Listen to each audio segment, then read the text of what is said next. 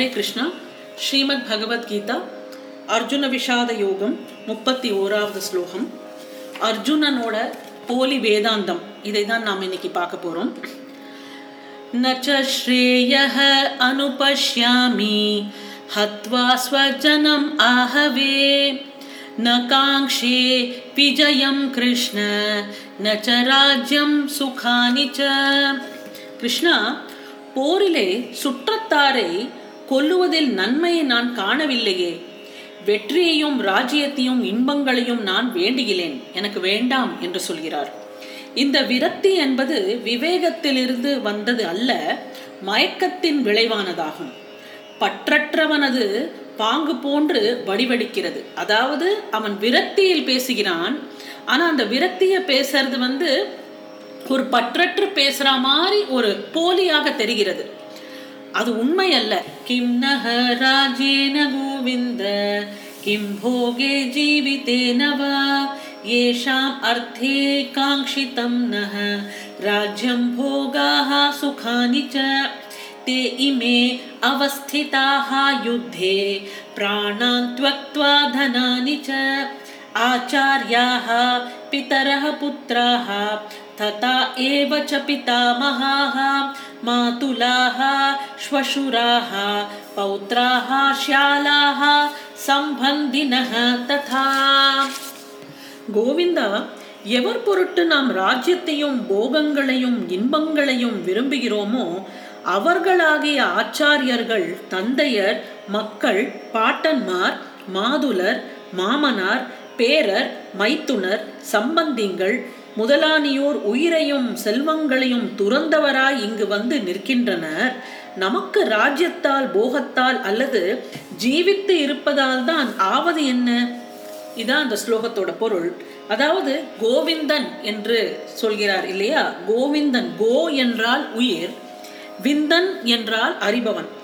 உயிர்களின் உள்ளத்தில் இருப்பதை நன்கு அவன் அறிகிறபடியால் இதற்கு ஒரு முடிவு அவன்தான் சொல்லியாக வேண்டும் அதனால டேக்ஃபுல்லா கோவிந்தன் அப்படின்னு சொல்றார் அதாவது என் மனசுல என்ன இருக்குங்கிறத நீ புரிஞ்சுக்கணும் ஏன்னா கோவிந்தான்னு சொல்லும் போது ஒருத்தர் மனசுல என்ன இருக்குங்கிறது சுவாமி புரிஞ்சுப்பார் அதனால கோவிந்தான்னு கூட்டுத சொல்றார் அடுத்த ஸ்லோகம் ஏதான் நகந்தும் இச்சாமி கந்தோபி மதுசூதன अपि त्रैलोक्यराज्यस्य हेतोः किं नु मही कृते மதுசூதனா நான் கொல்லப்படினும் மூ உலகை ஆளுவதற்கென்றும் இவர்களை கொல்லேன்.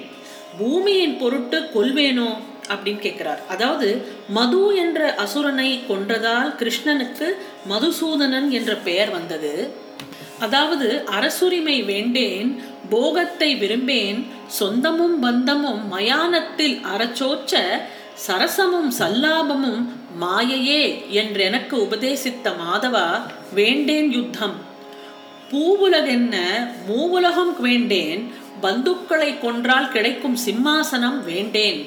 ஏவிட்ட துரியோதனனின் உயிரும் வேண்டேன். மகாபாபியின் மரணமளிக்கும் வெற்றியும் வேண்டேன். ஒரு ஃப்ரஸ்ட்ரேட்டட் ஸ்டேட் ஆஃப் மைண்டில் நம்மளும் இதே மாதிரி தானே பிஹேவ் பண்ணுவோம். வேண்டாம் ஒன்றுமே வேண்டாம் இதுவும் வேண்டாம் இதுவுமே வேண்டாம் அப்படின்னு சொல்கிற ஒரு மனநிலை. அந்த மனையில் தான் அர்ஜுனன் இருக்கிறார். அடுத்த ஸ்லோகம் நிகத்திய தாத்து ராஷ்டிரானः கா பிரீத்திः ஸ்யாஜனார்தன பாபம் ஏவ ஆශ්‍රயேத் அஸ்மான் ஹத்வா ஏதான் ஆததாயினः ஜனார்தனா திருத்தராஷ்டிரோட புதல்வர்களை கொன்று நமக்கு என்ன இன்பம் வரப்போகிறது? இந்த ஆத்தத்தாயிகளை கொல்வதால் பாபமே நம்மளை வந்து அடையும் அப்படின்னு சொல்றார். ஜனார்தனன் என்ற பொருள் என்னவென்றால் வீடு இரண்டின் பொருட்டு ஜனங்களால் வணங்கப்படுபவன். இது கிருஷ்ணனுடைய மற்றொரு பெயராகும். ஆத்தத்தாயினர் என்னும் சொல் பெரும் பாபிகள் என பொருள்படும். வேத விதிகளின்படி இந்த மகா பாவிகள்னு சொல்றோம் இல்லையா? இவங்களை ஆறு விதமா பிரிச்சிருக்காங்க. என்னெல்லாம்னா ஒன்று விஷம் கொடுப்பவர். இரண்டு வீட்டிற்கு நெருப்பு வைப்பவர். மூன்று பயங்கர ஆயுதங்களால் தாக்குபவர். நாலு செல்வத்தை கொள்ளையடிப்பவர். ஐந்து பிறர் நிலத்தை ஆக்கிரமிப்பவர். மற்றும் ஆறு பிறர் மனைவியை கடத்தி செல்பவர். இந்த அக்கிரமக்காரர்களை உடனே கொல்லலாம். அதில் எந்த பாவமும் இல்லை அப்படின்னு வேதம் சொல்றது. இவ்வாறு அக்கிரமக்காரர்களை கொல்லுதல் எல்லா சாதாரண மனிதர்களுக்கும் பொருந்தும். ஆனால் அர்ஜுனன் இங்கே சாதாரண மனிதன் அல்ல. அவன் குணத்தால் சாதுவாக இருந்தால் அவர்களிடம் நற்குணங்களோடு உறவு கொள்ள நினைத்தான். இருப்பினும் இவ்வாறான சாதுத்தனம் ஒரு சத்திரியனுக்கு உரியதல்ல. ஆட்சியில் இருக்கும் பொறுப்பான மனிதன் சாதுவின் குணங்களுடன் இருக்க வேண்டும் என்ற போதிலும் ஒரு கோழையாக இருக்கக்கூடாது. அர்ஜுனனின் விஷயத்தில் இந்த அக்கிரமக்காரர்கள் வித்தியாசமானவர்கள். சொந்த பாட்டனார் சொந்த ஆச்சாரியர் நண்பர்கள் மகன்கள் பேரன்கள் முதலியோர் என்பதை நாம் கருத வேண்டும். அதனால் அவர்களின் மீது ஒரு சாதாரண ஆக்கிரமக்காரர்கள் மீது ஒரு தீவிர நடவடிக்கை எடுப்பதை போல செயல்படக்கூடாது என்று அர்ஜுனன் எண்ணினான். அதற்கும் மேல சாதுகள் மன்னிக்க வேண்டும் என்று அறிவுறுத்தப்படுகின்றனர். எந்த அரசியல் அவசர நிலையும் விட சாதுகளை பொறுத்தவரையில் இத்தகைய அறிவுரைகள் முக்கியமானவை. ஆனால் அரசியல் காரணங்களுக்காக சொந்த உறவினர்களை கொல்வதை காட்டிலும் நற்குணத்தையும் தர்மத்தையும் அடிப்படையாக கொண்டு அவர்களை மன்னித்து விடுதல் சிறந்தது என்று எண்ணினான் அர்ஜுனன். தற்காலிகமான உடல் சுகத்திற்காக கொலை செய்வதை அவன் லாபம் என்று கருதவில்லை. ராஜ்யங்களும் அவற்றினால் பெறப்படும் சுகங்களும் நிலையானவை அல்ல. அவ்வாறிருக்க உறவினரை கொல்வதன் மூலம் தனது சுய வாழ்க்கைக்கும் நித்திய விடுதலைக்கும் ஏன் ஆபத்தை தேடிக்கொள்ள வேண்டும்? இவ்விஷயத்தில் மாதவ அல்லது செல்வத்தின் திருமகளின் கணவர் என்று கிருஷ்ணரை அர்ஜுனன் அழைப்பதும் மிக முக்கியமானதாகும். செல்வத் திருமகளின் கணவரான அவர் இறுதியில் துரதிர்ஷ்டத்தை கொடுக்கக்கூடிய செயலை செய்யும்படி தன்னை தூண்டக்கூடாது என்று அர்ஜுனன் சுட்டிக்காட்ட விரும்புகிறான். கிருஷ்ணரோ யாருக்கும் தூரதிர்ஷ்டத்தை கொடுப்பவர் அல்ல என்பதால் அவரது பக்தர்கள் விஷயத்தில் சொல்ல வேண்டிய தேவையே நமக்கு இல்லை இந்த கருத்துதான் முப்பத்தி ஏழாவது ஸ்லோகத்தில் இவ்வாறு வருகிறது. தஸ்மாத் ந அர்ஹா धातराष्ट्रान् स्वबान्धवान् स्वजनं हि कथं हत्वा सुखिनः श्याममाधवा? यदि अपि एतेन पश्यन्ति लोभ उपहत चेतसः कुलक्षयकृतं दोषं मित्रतोहे च पातकं कथं न ज्ञेयम् अस्माभिः पापात् अस्मात् निवर्तितुं कुलक्षयकृतं दोषं பிரபஷ்யத்பிர்ஜனார்தன ஆசை மிகுதியால் அறிவிழந்த இவர்கள் குலநாசத்தால் விளையும் கேட்டையும் மித்திர துரோகத்தால் விளையும் பாதகத்தையும் காண்கிலராயினும் குலநாசத்தால் உண்டாகும் கேட்டை நன்கு உணர்ந்த நாம் ஏன் ஜனார்தனா இந்த பாப்பத்திலிருந்து பின்வாங்க தெரிந்து கொள்ளலாகாது நாளைக்கு அர்ஜுனன் இக்குலநாசத்தை செய்ய போகிறான் என்பது இப்போது அவனுக்கு தெரியாது. ஆசை மிகுதியால் கௌரவர்கள் உற்றாரை ஒழிக்க முன் வந்திருக்கிறார்கள் உற்ற உறவினர் வாஞ்சையால் அர்ஜுனன் மனம் தளர்ந்து பின்வாங்க பார்க்கிறான்.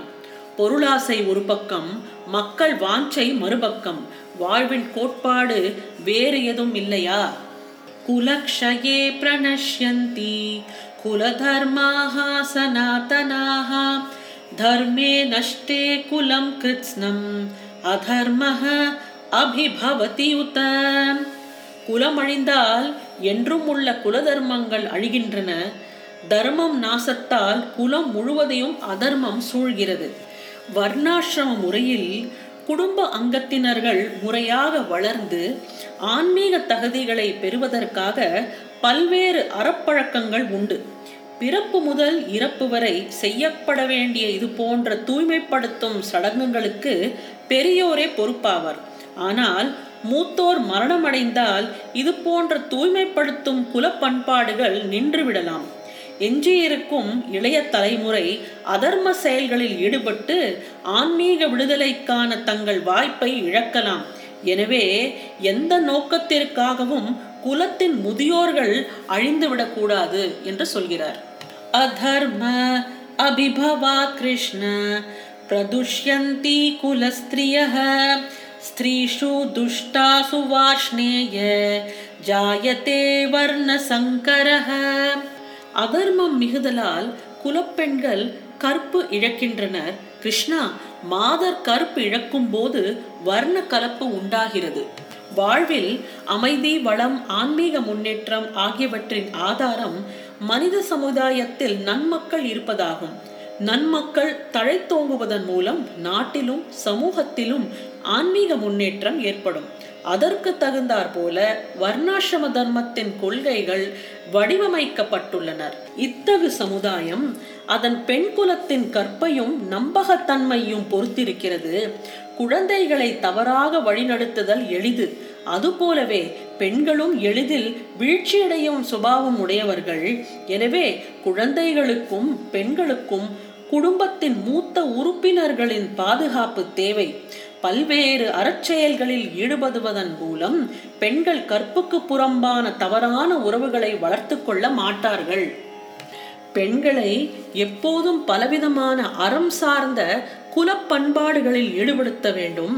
அதன் மூலம் அவர்களது கற்பும் பக்தியும் வர்ணாசிரம முறையில் பங்கேற்பதற்கேற்க ஒரு நல்ல சமுதாயத்தை தோற்றுவிக்கும்.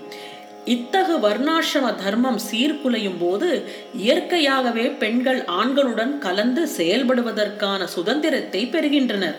இதனால் பெண்களின் கற்பு நிலை இழுக்கப்பட்டு தவறான உறவுகள் தோன்றி தேவையற்ற சந்ததிகள் என்னும் அபாயத்தை உண்டு பண்ணுகின்றனர்.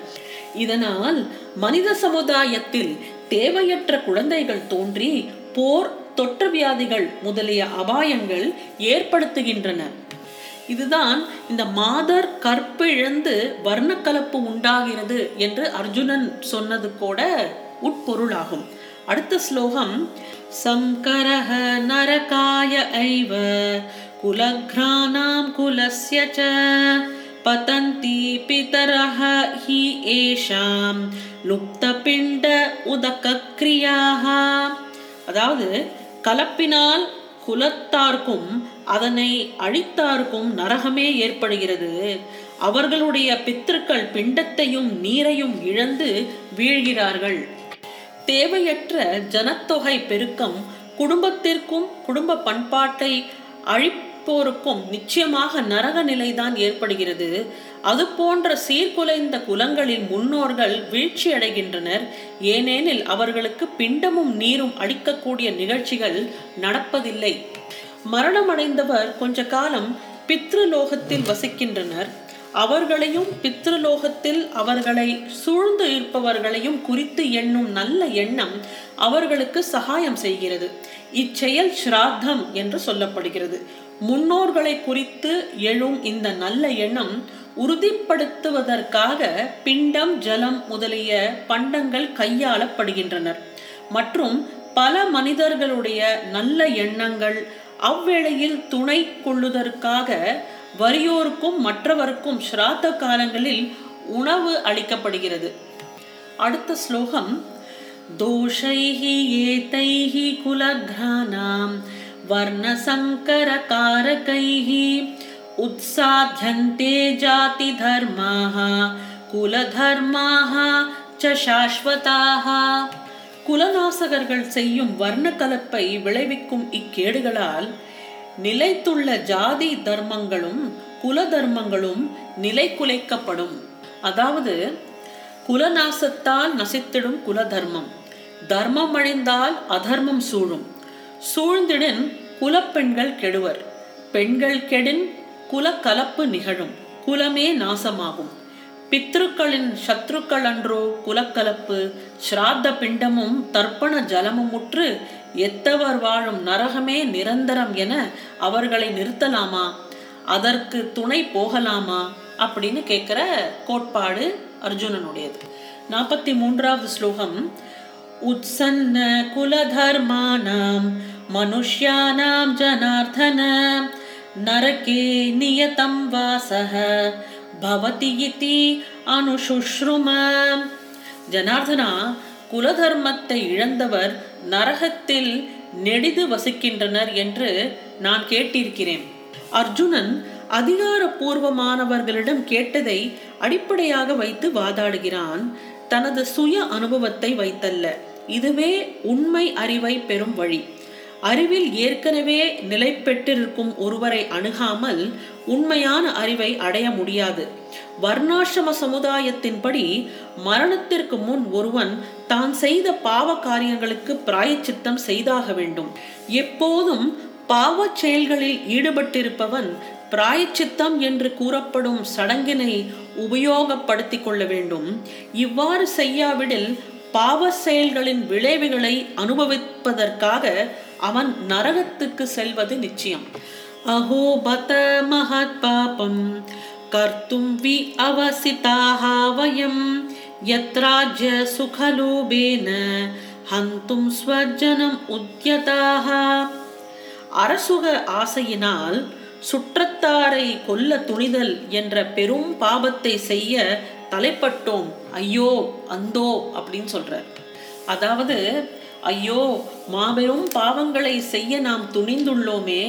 ராஜசுகத்தை அனுபவிக்கும் ஆசையால் ஊந்தப்பட்டு சொந்த உறவினர்களையும் கொல்ல முனைந்து விட்டோமே அப்படின்னு வருத்தப்படுறார் அர்ஜுனர். ஒரு சுயநல நோக்கத்தால் தூண்டப்பட்டவன் தனது சொந்த தாய் தந்தையரையோ உடன் பிறந்தவர்களையோ கொல்வது போன்ற பாவ செயல்களை செய்ய துணியலாம். உலக சரித்திரத்தில் இது போன்ற பல சம்பவங்கள் உள்ளன. ஆனால் அர்ஜுனன் சாதுவின் குணங்கள் நிரம்பிய பகவானின் பக்தன் என்பதால் நீதி கோட்பாடுகளை எப்போதும் கருத்தில் கொள்கிறான். எனவே இவ்வாறான செயல்களை தவிர்க்க முனைப்புடன் உள்ளான் அர்ஜுனன். இப்போ அர்ஜுனனோட சைட் ஆஃப் ஆர்கியூமெண்ட்ஸ் பார்த்தோன்னா எல்லாமே கரெக்டாக இருக்கிற மாதிரி தான் இருக்கு இல்லையா? பட் பகவான் இனி வரப்போற சாப்டர்ஸ்ல சொல்றது இதற்கு எதிரடையா இருக்கும். அதாவது எந்த ஒரு செயலா இருந்தாலும் சரி எந்த ஒரு தாட்டா இருந்தாலும் சரி there are two sides to this அந்த கண்டெக்ஸ்ட் வந்து ரொம்ப முக்கியம். எந்த கண்டெக்ஸ்டில் நம்ம என்ன செய்யறோங்கிறது தான் முக்கியம். அர்ஜுனனுக்கு இருந்த தாட் ப்ராசஸ் எல்லாம் கரெக்டு பட் அதுக்கான கண்டெக்ஸ்ட் இந்த போர்க்களம் இல்லை என்பதை தான் நாம் புரிஞ்சுக்கணும். எதி மாம் அப்பிரதிகாரம்.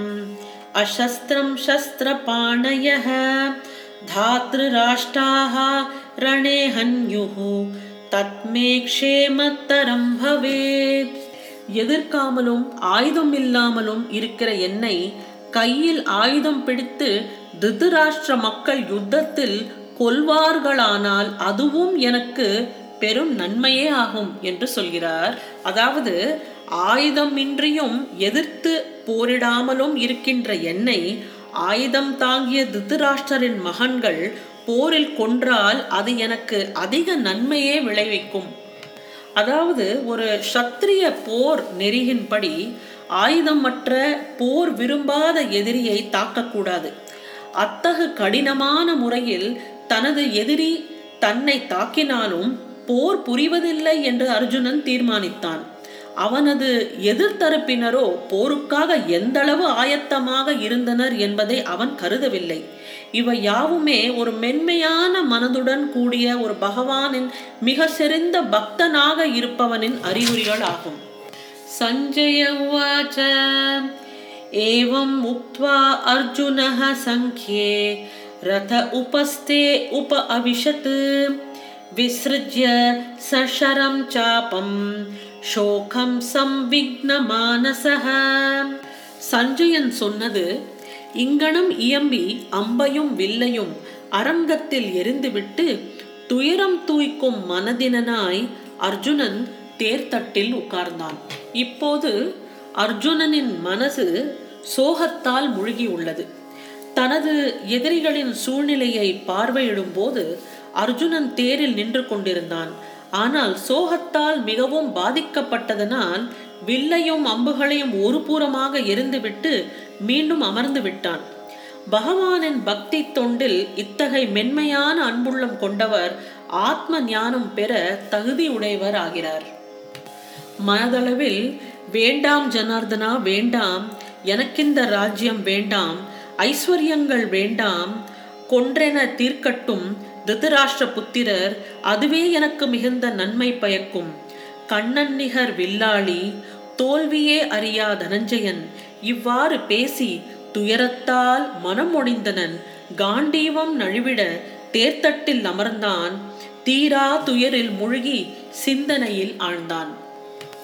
இதி ஸ்ரீமத் பகவத்கீதா சுபனிஷத்சு பிரம்ம வித்யாயாம் योगशास्त्रे श्रीकृष्णार्जुनसंवादे अर्जुनविषादयोगो नाम प्रथमोऽध्यायः பிரம்ம வித்தியை புகட்டுவதும் யோக சாஸ்திரமானதும் ஸ்ரீ கிருஷ்ணார்ஜுன சம்வாதமாக வந்துள்ளதுமாகிய பகவத்கீதை எனும் உபனிஷதுகளில் அர்ஜுன விஷாத யோகம் என்ற முதல் அத்தியாயம் இதுவேயாம் இனி பகவத்கீதையின் பன்னெண்டாவது நாளான நாளை அடுத்த அத்தியாயமான சாங்கிய யோகம் உள்ளே நுழைகிறோம். உங்களை நாளை சந்திக்கின்றேன். நன்றி வணக்கம்.